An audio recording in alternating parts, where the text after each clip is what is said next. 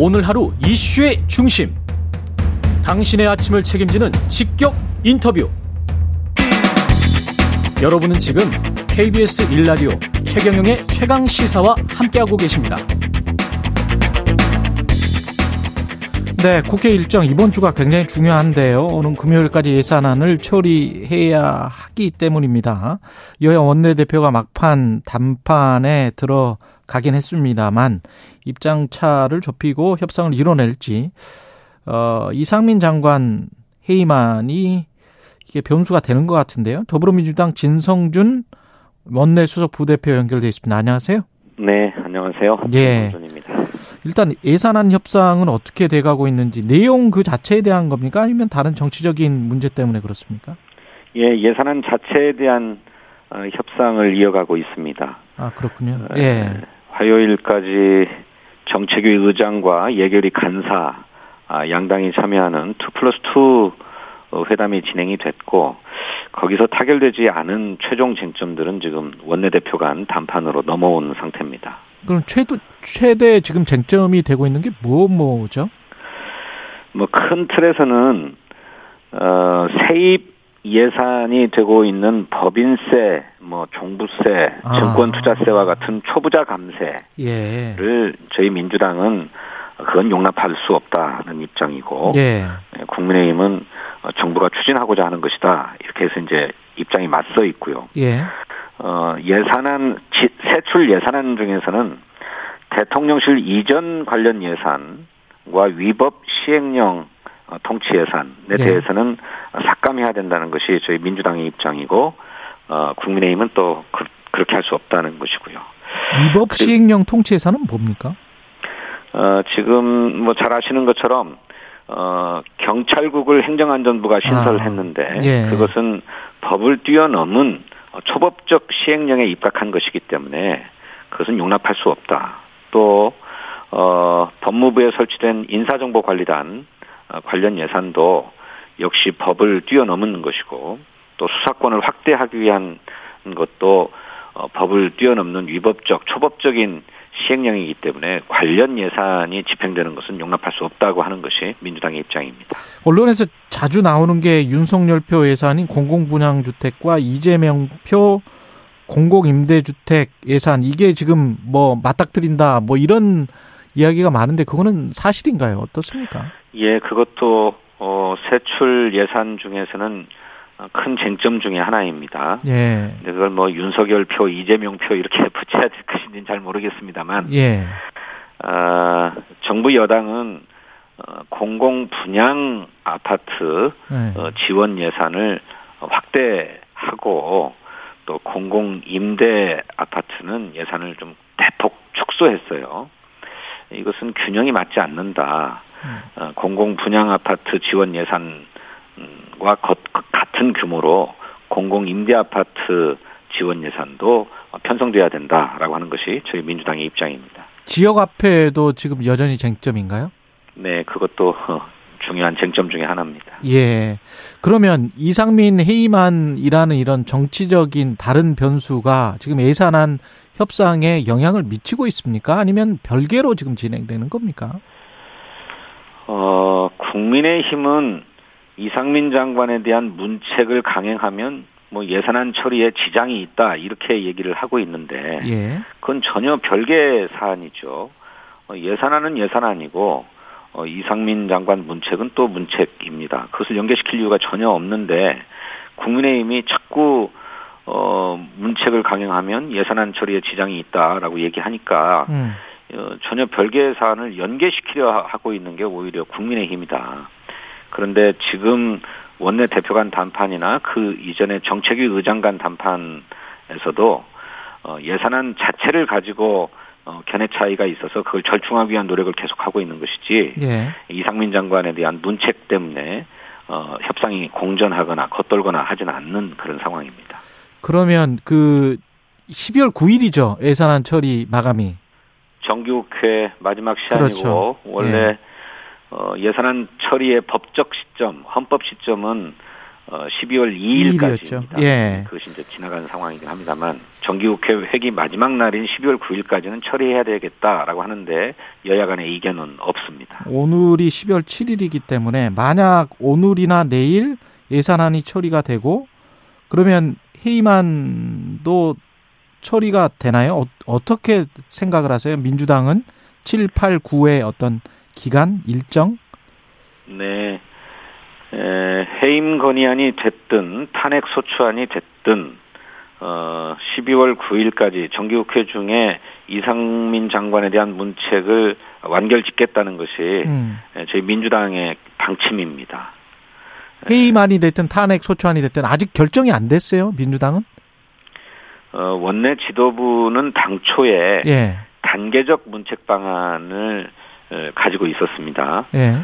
국회에서 해임 건의안을 처리해서 대통령의 결단을 촉구하되 그것을 대통령이 수용하면 좋지만 거부했을 경우에는 다른 수단이 없기 때문에 2단계로 탄핵소추안을 처리한다는 계획이었습니다. 그런데 잘 아시는 것처럼 지난 12월 1일, 2일 예정되어 있던 본회의가 무산되면서 해임 건의안이 처리되지 못했죠. 상황 변화가 있긴 합니다만 단계적 문책론은 여전히 유효한 그런 상황입니다. 그런데 그런 상황 변경을 감안해서 어떻게 할 것인지 하는 문제는 오늘 오후 의원총회에서 의원들의 총의를 모아서 결정할 생각입니다. 어느 쪽 의견이 더 많은 것 같습니까? 의원님 보시기에는. 양론이 팽팽합니다. 예. 사실 일장일단이 있지요. 예. 해임 건의안은 법적인 구속력이 없다. 그래서 그 대통령이 거부할 경우에 무용한 게 아니냐는 그런 우려가 있고요. 예. 또 한편 탄핵소추안은 국회에서 탄핵소추안이 의결됨과 동시에 행정안전부 장관의 직무가 정지되긴 합니다만 최종적인 판단은 헌법재판소로 넘어가기 때문에 그런 생각과 달리 헌법재판소에서 탄핵소추안이 기각될 경우에는 당에 미치는 영향이 있지 않겠는가라고 하는 이런 우려가 또 한편에 있습니다. 그런 만큼 양론이 팽팽한 상황이라고 봐야 하겠습니다. 혹시 이런 의견도 있지 않습니까? 탄핵안이랄지 해임안을 좀 보류하는 게 나을 수도 있다. 둘 다. 왜냐하면은 국민의힘에서 국정조사를 그러면 안 하겠다는 식의 주장이 좀 나왔었잖아요. 해임안을 이렇게 이 시점에 하는 거는. 이건 부당하다. 국민의 입장에서는 계속 이제 그렇게 주장을 하고 있으니까 지금은 하지 않고 일단 예산안 처리하고 국정조사에 전념하자 이런 의견들은 없습니까? 일각에서 그런 주장을 하시는 분도 있지요. 예. 그렇지만 행정안전부 장관이 재난안전관리의 총책임자인 만큼 이태원 참사에 대한 정치적 또는 행정적 책임을 져야 한다라고 하는 그런 의견이 여론은 이미 한 달도 넘은 상황입니다. 그런데 지금까지 계속해서 수사를 지켜보고 나서 판단하자라는 식으로 이상민 장관에 대한 책임을 미뤄놓고 있는 상황 아닙니까? 더는 미루기 어렵다라고 하는 것이고요. 또 이상민 장관이 경찰과 행정안전부를 지휘하는 책임자인데 주로 경찰이나 또 소방이나 이렇게 그 재난안전 대책의 주무부처를 상대로 국정조사가 진행될 예정인데 그거를 최종적으로 지휘하고 책임지고 있는 이상민 장관이 자리를 유지하고 있는 이상 객관적인 진실규명에 제대로 협조할 것인가라고 하는 데 대한 의문이 있습니다. 따라서 행정안전부 장관에 대해서 일단 문책하고 그러고 나서 국정조사에 들어가는 것이 순서다. 저희들은 그렇게 보고 있는데 국민의힘은 이런 문책을 미루고 또 이상민 행정안전부 장관에 대해서 문책하면 국정조사를 할 수 없다까지 얘기를 하니 도대체 이태원 참사의 진실을 밝히려는 의지가 있는 것인지 알 수 없습니다.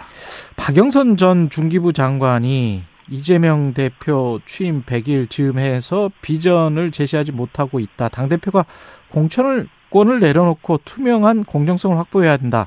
공천권 이야기를 했어요. 한 1년 그게 반쯤 남았는데 비전하고 무슨 관계가 있는지 잘 모르겠습니다.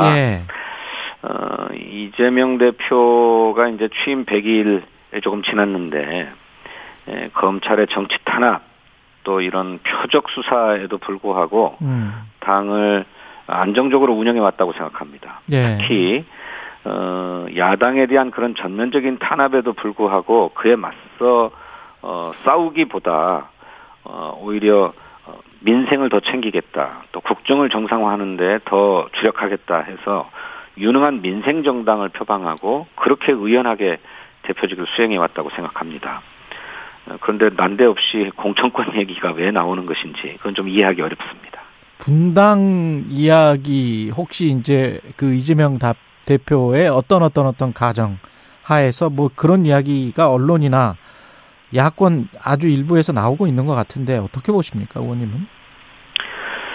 이재명 대표의 수사 상황이 어떻게 발전할지는 뭐 사실 객관적으로야 모르는 일이죠. 예. 그런데 분명한 것은 이 이재명 대표를 겨냥한 표적 수사가 너무나 집요하게 계속되고 있다고 하는 것입니다. 성남시장 시절부터 계속해서 똑같은 사안으로 수사가 계속되어 왔는데 지금까지도 이 수사를 벌이고 있는 거거든요. 그런데 네. 이 오랜 수사에도 불구하고 이재명 대표의 직접적 관련성이나 뭐나 이런 것은 전혀 나온 바가 없습니다. 그런데 측근들까지 다 구속시키고 그들 구속시킨 것도 뭐 관련자들의 진술 외에는 다른 객관적 증거가 없다고 하는데 이것을 이재명 대표에게까지 엮으려고 하기 때문에 무리하다. 예, 이건 야당에 대한 정치 탄압이다 이렇게 보는 것이죠. 민주당 진성준 원내 수석 부대표였습니다. 고맙습니다. 네, 감사합니다.